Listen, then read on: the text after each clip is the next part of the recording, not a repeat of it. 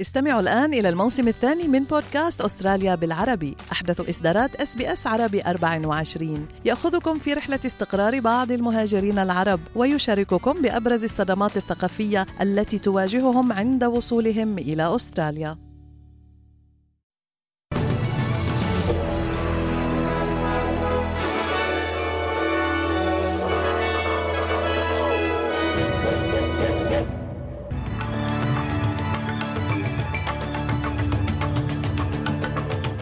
عناوين النشرة.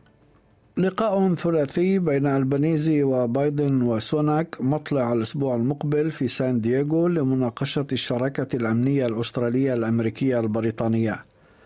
سبعة قتلى في ضربة بطائرة مسيرة في مدينة دير الزور في شرق سوريا. مجموعة فاغنر الروسية المسلحة تعلن السيطرة على الجزء الشرقي من مدينة بخموت والأمين العام لحلف شمال الأطلسي يتوقع سقوط المدينة في الأيام المقبلة.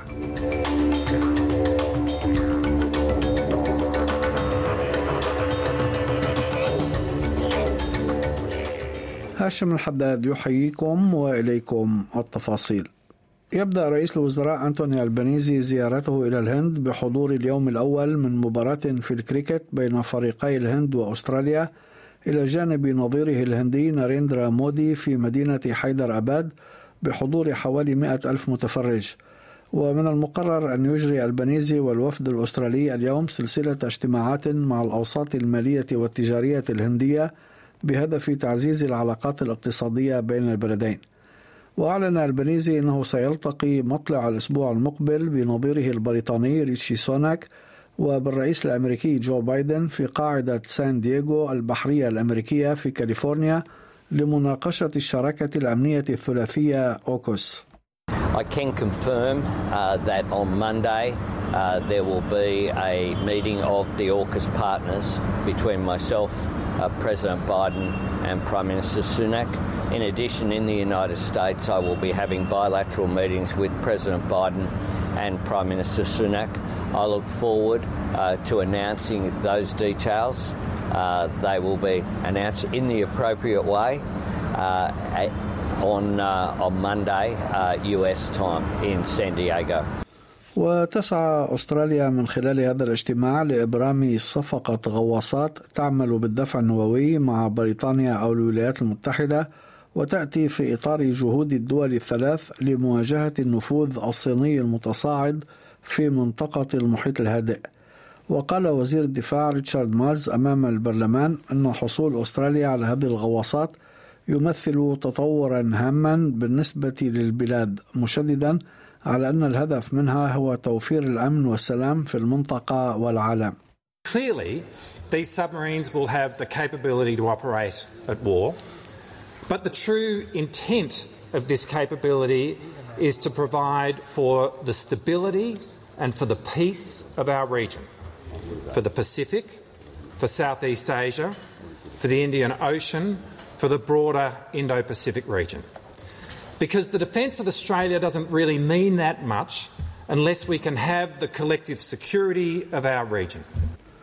أكد المدير التنفيذي لخدمة القطارات في سيدني ماثيو لونغلاند اليوم عودة حركة القطارات إلى طبيعتها بعد العطل الذي طرأ بعد ظهر أمس على الشبكة وأدى إلى اضطرابات واسعة على كافة خطوط القطارات في المدينة في وقت الذروة المسائية.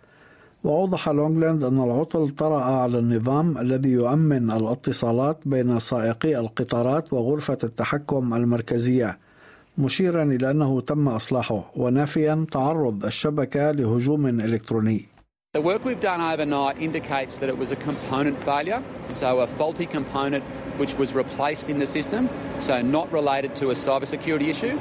But we will work through all the details in the investigation over coming days to make sure the system is secure and operating reliably. I'll let others comment on politics. Our focus has been on resolving the issue, and this was an issue that was caused by Sydney Trains. It was our system that failed yesterday. Our team have worked to resolve the issue, and we're absolutely committed to ensure it doesn't happen again.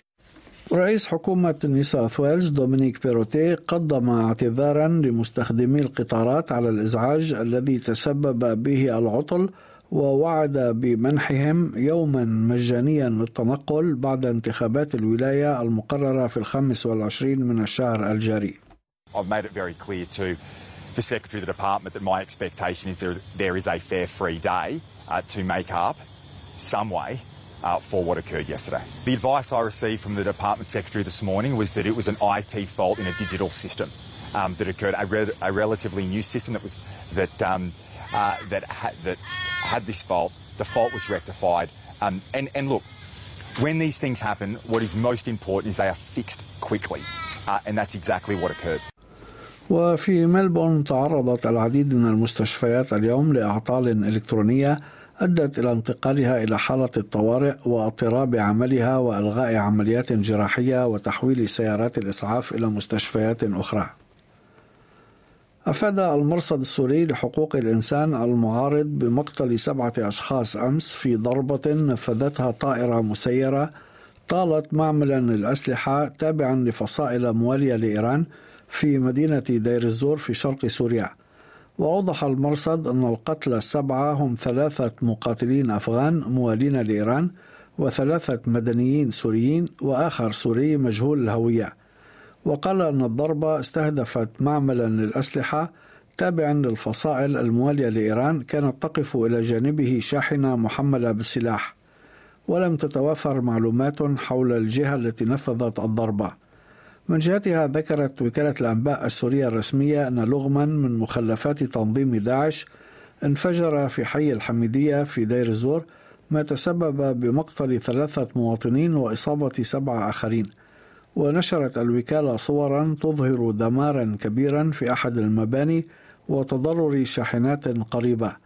وكان داعش سيطر على أجزاء من مدينة دير الزور قبل طرده منها عام 2017 أعلنت مجموعة فاغنر المسلحة الروسية أمس سيطرتها على الجزء الشرقي من مدينة بخموت التي تشهد معارك طاحنة منذ أشهر. وحذر الرئيس الأوكراني فلوديمير زيلينسكي في مقابلة مع شبكة سي إن إن الإخبارية الأمريكية من أنه إذا استولت القوات الروسية على بخموت فسيصبح الطريق أمامها مفتوحا للاستيلاء على مدن عدة في شرق البلاد وخاصة كراماتورسك وسلافيانسك. من جهته قال الأمين العام لحلف شمال الأطلسي يانس ستولتنبرغ أمس أنه لا يمكن استبعاد سقوط بخموت في الأيام المقبلة.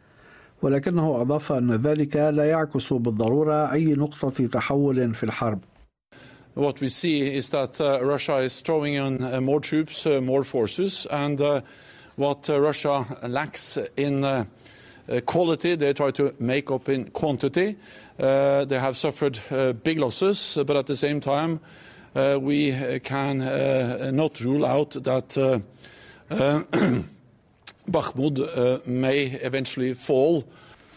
إلى ذلك شدد الأمين العام للأمم المتحدة أنطونيو غوتيريش من كييف أمس على أهمية تمديد اتفاق تصدير الحبوب الأوكرانية المبرم مع روسيا والحيوي لإمدادات الغذاء العالمية والذي تنتهي مدته في الثامن عشر من الشهر الجاري وأوضح غوتيريش أن الاتفاق ساهم في خفض الكلفة العالمية للغذاء ووفر مساعدة حيوية للسكان الذين يدفعون ثمنا باهظا في هذه الحرب خصوصا في البلدان النامية. I want to underscore the critical importance of the rollover of the Black Sea Grain Initiative on 18 March and of working to create the conditions to enable the greatest possible use of export infrastructures through the Black Sea in line with the objectives of the initiative. استخدمت الشرطة الجورجية أمس خراطيم المياه لتفريق عشرات آلاف المتظاهرين الذين احتشدوا في العاصمة تبليسي اعتراضا على مشروع قانون يهدد عمل وسائل الإعلام والمنظمات غير الحكومية. وأمرت الشرطة الجورجية المتظاهرين المحتشدين بالقرب من مبنى البرلمان احتجاجا على مشروع قانون العملاء الأجانب بفض تحركهم وعندما لم يفعلوا استخدمت الغاز المسيل للدموع وخراطيم المياه وأفادت الشرطة في وقت لاحق بأن أكثر من سبعين متظاهرا أوقفوا وأصيب خمسين شرطيا بجروح. وكانت الولايات المتحدة حضت سلطات تبليسي على السماح بتنظيم تظاهرات سلمية مبدية تضامنها مع المحتجين وداعية كل الأطراف إلى ضبط النفس. في أخبار الرياضة فاز بايرن ميونخ الألماني أمس على باريس سان جيرمان الفرنسي بهدفين نظيفين في إياب ثمن نهائي مسابقة دوري أبطال أوروبا لكرة القدم ليبلغ ربع النهائي بصحبة ميلان الإيطالي المتأهل إلى هذا الدور لأول مرة منذ عام 2012 نتيجة تعادله السلبي مع مضيفه توتنهام الإنجليزي. وخاض سان جيرمان المباراة في غياب نجمه البرازيلي نيمار الذي سيخضع لعملية جراحية في كاحله ستبعده عن الملاعب حتى نهاية الموسم. في حين قاد خط الهجوم كيليان مبابي بجانب الأرجنتيني ليونيل ميسي. في أسعار العملات وصل سعر صرف الدولار الأسترالي في التداول اليوم إلى 65 سنتا أمريكيا. حالة الطقس المتوقعة غدا في أديلايد مشمس 26 درجة بريسبن ممطر 28 هوبارت غائم جزئيا 22 داروين غائم جزئيا 32 بيرث مشمس 27 درجة ملبون غائم جزئيا 24 سيدني غائم جزئيا 27 وأخيرا في العاصمة الفيدرالية كامبرا مشمس 26 درجة. كانت هذه نشرة الأخبار المفصلة أعدها وقدمها لكم هاشم الحداد شكرا لإصغائكم.